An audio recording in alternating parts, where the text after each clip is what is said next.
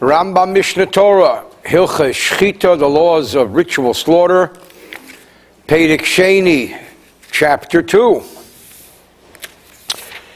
In chapter 1, the Rambam gave a menu, an index, a list of all the things we need to know regarding shchita. And one of these things we need to know is in what place is it appropriate to perform shchita, ritual slaughter, and in what place is it inappropriate.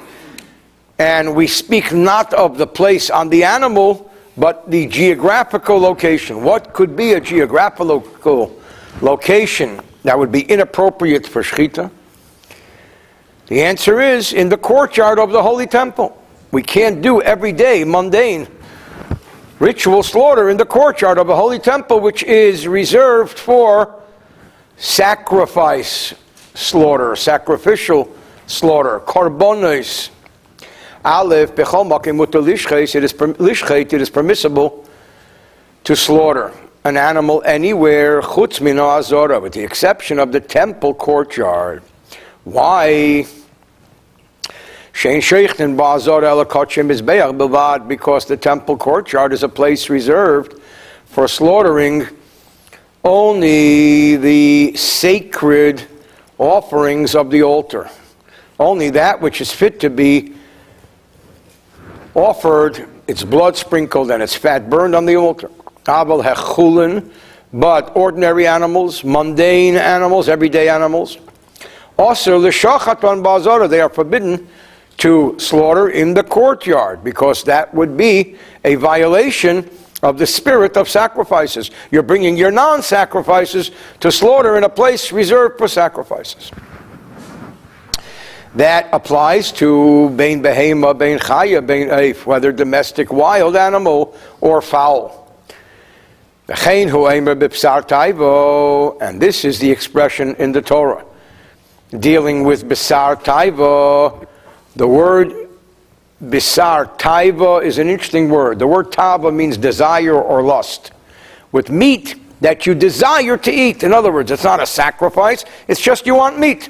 That's what the Torah calls bisar taiva, meat that you desire to eat, non-sacrifice meat. What is the expression? When the place which God shall choose, referring to Jerusalem, will be far away from you, etc., then it says, Vizavachta, you shall slaughter, offer, you shall sacrifice mibkorcha from your cattle, or mitsencha and your sheep, etc., V'achalta bishorecha, and you may eat it in your gates. Halamadita. This teaches us that the everyday meat that you desire to eat, just because you want meat, may only be slaughtered outside the place where God chooses. It has to be far away, so to speak. This is a biblical allusion to the fact that you cannot have everyday shchita, slaughter, in the courtyard of the Holy Temple. Only that which is slaughtered outside of the temple courtyard is that which is permissible to eat anywhere. What if somebody doesn't follow this rule and does slaughter plain, mundane, everyday animals in the courtyard? I say, it's not like the meat is impure from a perspective of purity and impurity. There's nothing that made it impure. However, it's forbidden. We also, it's forbidden not only to eat, but to benefit from. Similar to the milk-meat mixture which was cooked, which we say is forbidden. Okay, similar to many other forbidden foods. So if you take an everyday, non-sacrifice animal, slaughter it in the temple courtyard, it becomes forbidden. You may not even benefit from it. You can't even sell it for non-kosher. The kavrin, I say, you have to bury it, and if you burn it, the after also its ashes are forbidden to derive benefit from. Afilu shachat l'refuah, even if one slaughtered this animal in the temple courtyard for health reasons. More to feed a non-Jew, more he did it to feed a dog, which means he didn't intend to eat it, he wanted to give it to his animal, he wanted to give it to a non-Jew. He needed to do it for health for a Jew. Still, this is forbidden meat. But if somebody just kills an animal in the temple courtyard, like cutting off his head, the hama'aker, or one rips the signs of shchita, which are the kona and the veshet, the windpipe and the esophagus. It rips them apart. The avid kechavim sheshachat, or a non-Jew who slaughtered, v'hashechet v'nimtzat reifa, or one who slaughters and it's found to be not kosher, v'hashechet behemah chayah b'eif atmeim bazorah, or somebody who slaughters a domestic wild animal or bird in which are impure species in the courtyard, hadei elu kulan mutarim b'hanoya, because they are so forbidden. He gave a list of things which in no way in the world could ever be kosher, such as killing the animal, not shechting it, a non-Jew who shechts, a non-kosher animal, and so on and so forth. So all of these, they're forbidden because they are inherently forbidden, but the prohibition to benefit from doesn't apply because they're so out of the realm of what we're talking about. This does not only apply to a domestic and wild animal, anything that's not a sacrifice, which means any type of mundane food should not be brought into the courtyard.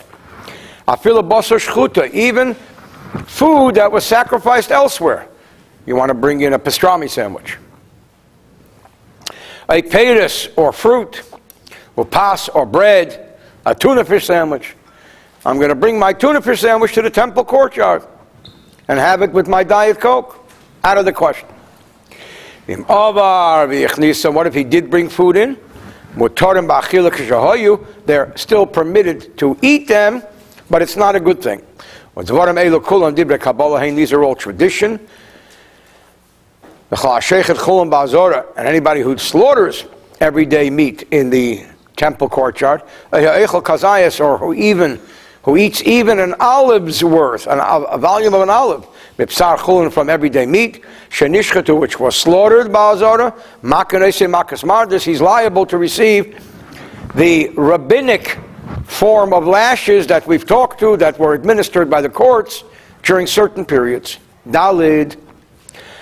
Ha'emet, if somebody says, behemah zu shlomim uvlo d'chulin, he designates an animal. And he says, this animal, I am designating it as a peace offering, but I know that the animal has a fetus within it, it's pregnant. Its offspring, its fetus, will not be sanctified. I'm sanctifying the mother, but not the offspring. Im nishchata bazar, what if it was slaughtered in the courtyard? So here we have a complex bunch of rules here. Number one, the fetus was the result of the slaughter of its mother in the courtyard.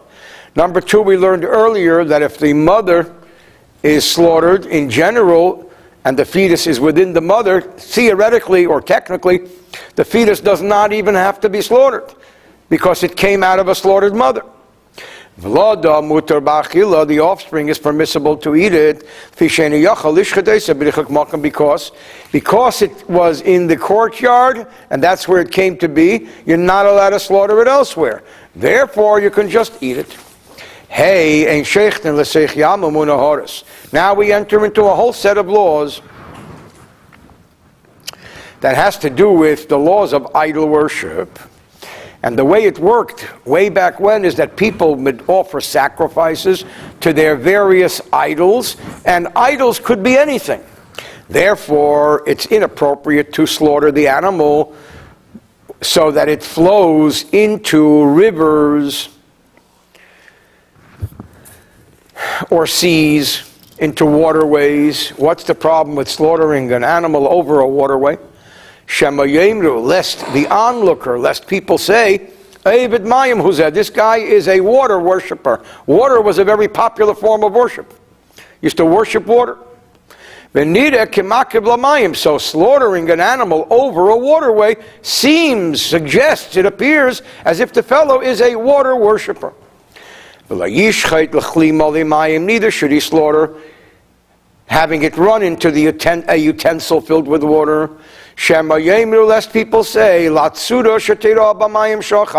he is worshipping and therefore slaughtering this animal to the image that appears in the water.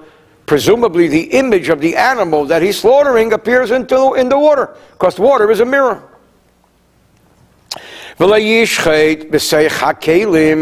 Nor should he slaughter for the blood to run into utensils, because people will say he's collecting blood to offer to idols, and not into a hole. Because this is the pattern of idol worshippers. They collect blood in a hole, in a pot. And if he did, his shchita is kosher, yet this is not something that somebody should do. However, one may slaughter into murky water where an image cannot be seen, or outside the pit, even though the blood runs off into the pit, that's okay. But in the street, in the marketplace, he should not do so, not to mimic the heretics. And if he did slaughter, having it run into a pit in the marketplace, also it is forbidden to eat from the slaughter of this shochet until they check him out. They launch an investigation. Shema minhu. Maybe he's an idolater. Maybe he's a heretic. It is, however, permissible to slaughter on the wall of a ship. You know, you're on a ship and you want to slaughter. Where's all this blood going to go to? It's going to make a mess. So you hang the neck over the outside of the ship. It blends onto the wall, then into the water. That's okay. It's also permissible to slaughter on the surface of utensils, as long as the water doesn't run into the utensil, where people might think you're going to take it and offer that blood. Rather, as long as the blood doesn't run into the utensil, people are going to think you're going to offer the blood to idolatry, to idols. Now he says here that the Shulchan Aruch brings down the ruling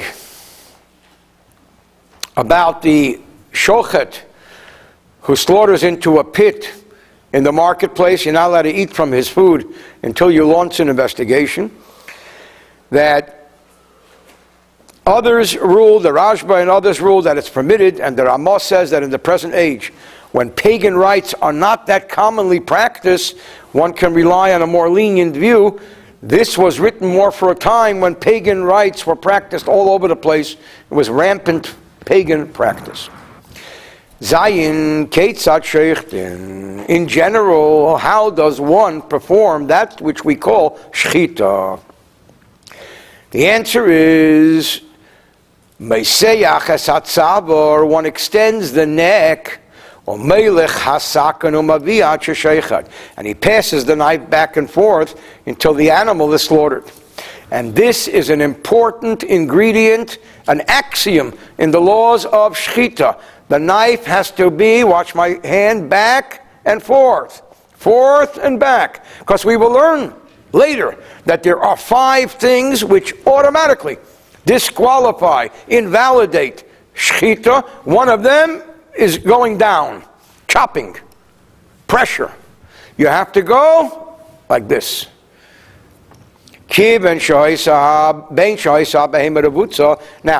whether the animal was laying down and the hand of the shochet was moving back and forth, ben chayah, or the shochet was, or the animal was standing still, and he grabs the neck, and the knife is underneath. B'shocha, he moves the neck back and forth.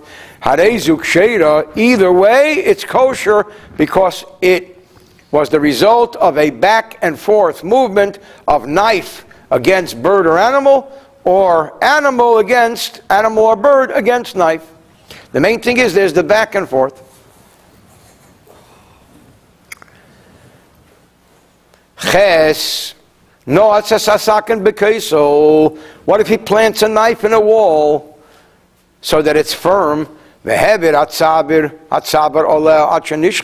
he brings the neck of the animal back and forth over it until it's slaughtered. You could say this is kosher. Why? Because the power of the human being moved the animal back and forth. Only if the neck of the animal was below the knife and the knife was above the neck, because if the animal neck was higher minasakin than the knife,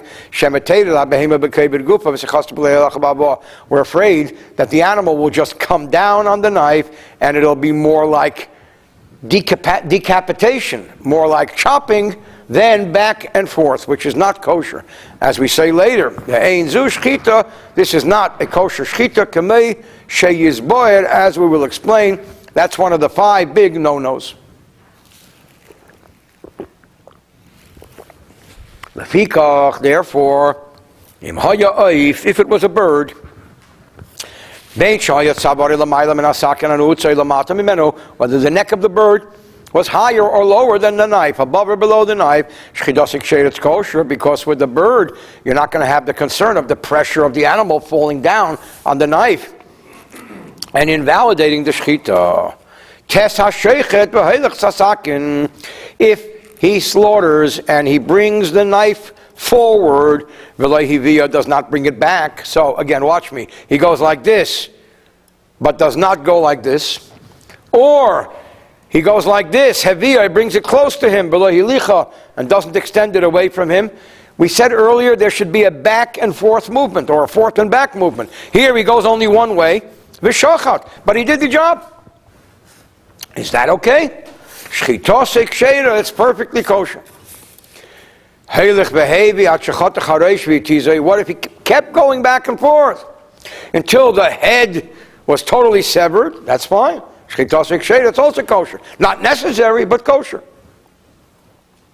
What if he moved forward, did not move back? Or he went back and did not move forward. And in one move, either forth or back, he totally severed the head. If the knife is big enough where it has two necks worth of the neck of the thing being slaughtered, then it's fine, because it was long enough to have accomplished that. And I believe it says in general that's what the knife should be. Twice the length of the neck of what you're slaughtering. But if not, then it's not kosher. And I'm hypothesizing, because we're concerned that it was slaughtered more with pressure than a back and forth movement, and pressure is one of these, of the list, which invalidates the shchita.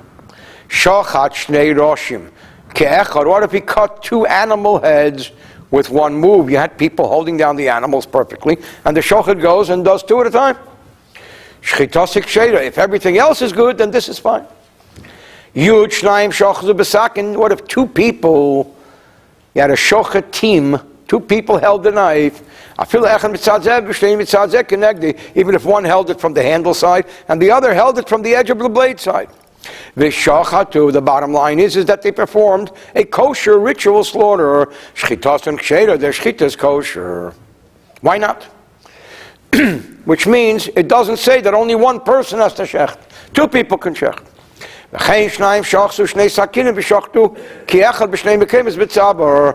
Let's complicate the pot here. Two people went and slaughtered the animal at the same time in different places on the neck. One did it an inch above, the other one did it 2 inches below. We're going to learn soon that an animal has a fairly large space on the neck where you can shecht. Shchita and shchita. It's okay. It doesn't say you can't have two cuts. You just don't need it. Furthermore, as we know in the laws of kashrus, of shchita, you need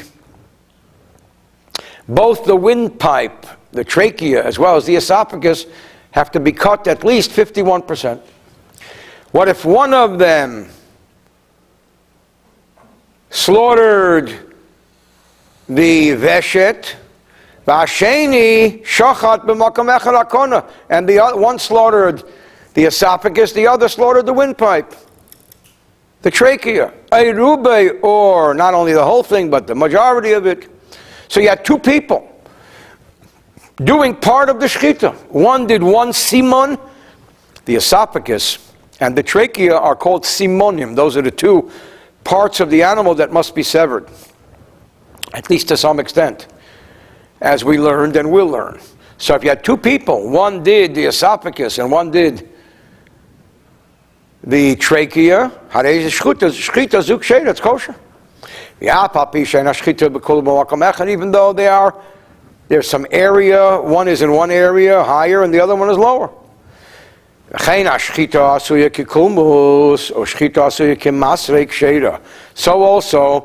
if shchita was performed in the form of a reed, where it's on an angle, or in the form of a comb, they're both acceptable shchita. A reed, he says, he cuts in a slant, cutting the windpipe at an angle and continuing to descend at that angle and cutting the gullet, the trachea, cutting the esophagus. And the comb, he interprets as being that the person cut in several places on the simonim. Others say it means a cut that slants back and forth. In any event, under certain conditions, it's acceptable. So we're obviously not that particular on who the shochet is. Could be one, could be two, could be this, could be that. This is not one of the biggies. Lefikach, therefore, this is a very fundamental law in shchita. Cheresh, a person who is a deaf mute, where we said in other halachas that they are incapable of performing, for example, marriage or divorce to some extent, a shchita, or someone who's not mentally developed, a kotner, a minor, a shikar, or someone who is intoxicated, where they can't focus, or someone who's overcome by an evil spirit, someone who went insane, even temporarily, and he slaughtered. This is an important key. There are others there watching and supervising, and they know it was done right, despite the fact that the cheresh, or the shchita, or the katan, or the shikar, or the ruach ra guy did the shchita, it's kosher.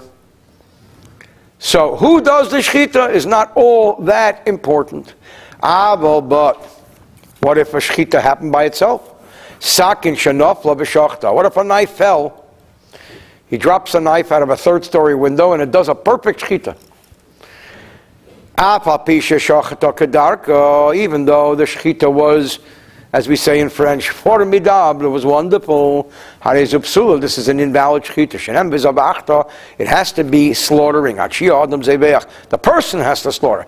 Even though he doesn't intend to, but it has to be the person doing it. So I want to take back my example of the person dropping the knife. The knife dropped. Because maybe the person dropping it, maybe that's the person shechting, maybe that is okay. Yud Gimel, Galgol Shaleven. What if there was a wheel of stone, a shalates, or wood? It was a wheel that went round like an old mill wheel. And the knife is stuck in the wheel. I know that the human being has to cause it to move. So the human being causes the wheel to move. And he placed the neck of the bird, or the behemah, or the animal, connected opposite this knife stuck in this wooden or stone wheel, so that the shchita, the slaughtering, came about through the circulation of the wheel, it's kosher. However, or hagalgo, if the water pressure spun the wheel, and the neck was placed there as it was going round, then it's not kosher, because it's not the power of the human that's spinning the wheel, it's the water power that's spinning the wheel.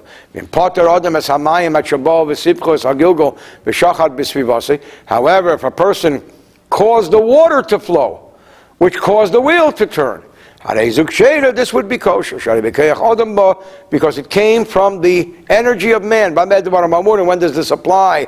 With the first turn of the wheel, because it was the man letting the water go that caused the first turn. But the ensuing revolutions of the wheel are not from the power of man, but they are from the power of the water. So only the first revolution would be a kosher shchita. If somebody slaughters and he has in mind that he's slaughtering to the mountains, to the hills, to the oceans, to the rivers, to the deserts, even though he wasn't intending to do it clearly for the sake of idol worship, he was told that if he slaughters an animal to the hills or the winds or the oceans, then he is going to get an energy which is going to cure him from whatever ails him. Or other similar stuff of the foolishness which the idolaters relate, that if you slaughter an animal to the waters, it'll help you feel better or whatever. That intent disqualifies and invalidates the shchita.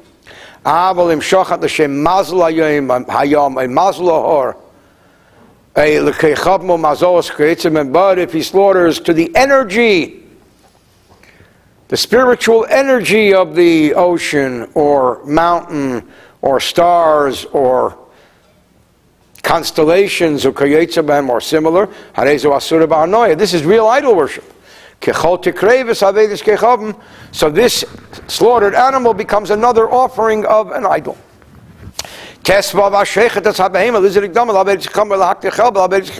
What if when one slaughters the animal, he has in mind to take its blood and sprinkle it to idols, or to smoke its fat before idols? Then this whole animal is forbidden. Why should the whole animal be forbidden? He performed a kosher shchita, and he just had in mind that at some point in time, he'll offer the blood or the fat to an idol.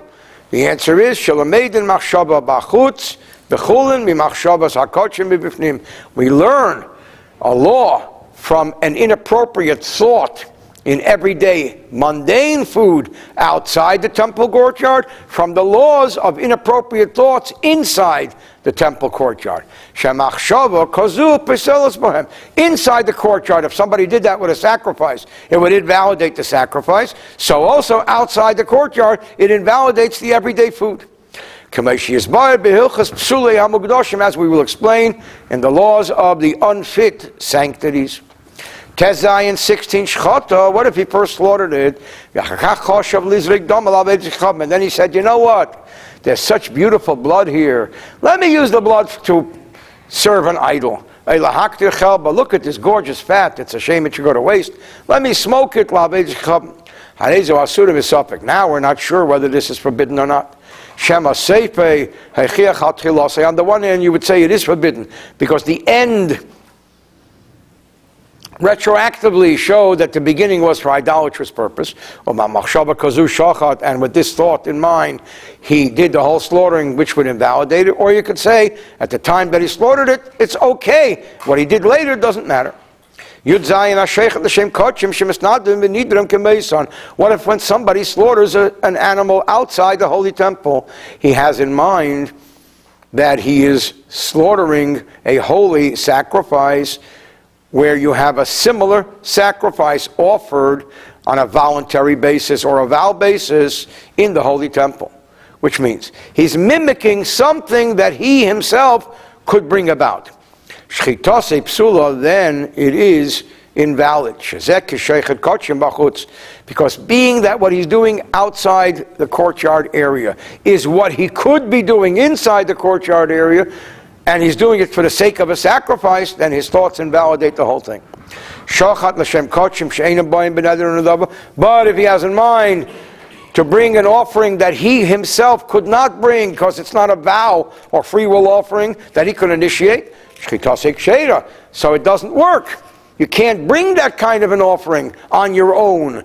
Therefore, the whole process doesn't mean anything. And now the Rambam goes on to explain it. Yud Ches 18 Ketzad, for example, if somebody slaughters outside the Holy Temple courtyard for the sake of a burnt offering, l'shem shlomim, a peace offering, l'shem teidah, thanks offering, l'shem pesach, a paschal offering, shchitase psula. All of these are things which man can initiate. A person can initiate a voluntary burnt offering, a voluntary peace offering, a voluntary thanks offering. Even the paschal offering could be designated early. Even the paschal offering is in this list, because a person could theoretically dedicate it at any time he wants to. So it's parallel to something which could be pledged or promised, and therefore it is invalid because he did it outside the temple courtyard. However, Shachat, if he offered a sacrifice outside the temple courtyard, and he had in mind l'shem chatas that he's doing a sin offering, a person can't just bring a sin offering, l'shem osham vade, for a guilt offering, that's certain, l'shem oshatoli, an uncertain guilt offering, l'shem chayah, a firstborn offering, l'shem meiser, the 10th animal, l'shem tmura, exchanging the animal, shchita shcheda. All of these are kosher because a person cannot initiate any of these on his own, and therefore he can't mimic it outside the temple either. Yutes hayem mechuyev chatas. What if he was obligated to bring a sin offering? V'shachat, and he did slaughter outside, v'yamar, and he said l'chatosi, and here he was obligated to bring a sin offering, shchitase psula. Now his slaughter now is invalid, because he actually made a statement that he's doing something he's obligated to do in the Holy Temple, and he's doing it outside. Say, what if he had a sacrifice in his house? And he sacrificed, and he said, l'shem t'mura zivchi, I'm offering this as an exchange for my offering. Shchitase psula, again it's invalid. Sharehemer bay, because he actually did this exchange, which is part of a normal process. And by the way, the Rambam is a unique halachic authority, which gives halacha for Beis Hamikdash period, post Beis Hamikdash period. So here we see he's mixing the periods of when there is a Beis Hamikdash, when there isn't. This is the only set of halacha that covers all eras. Chav Gimel, ha'isha sheshachata l'shem eilas yeledes. A woman offers a sacrifice, and as we will learn, a woman may be the shochet. There's no reason why a woman cannot shecht. A woman who offers the sacrifice, and she has in mind l'shem eilas yeledes, to fulfill the obligation of the burnt offering she has to bring because she had a baby.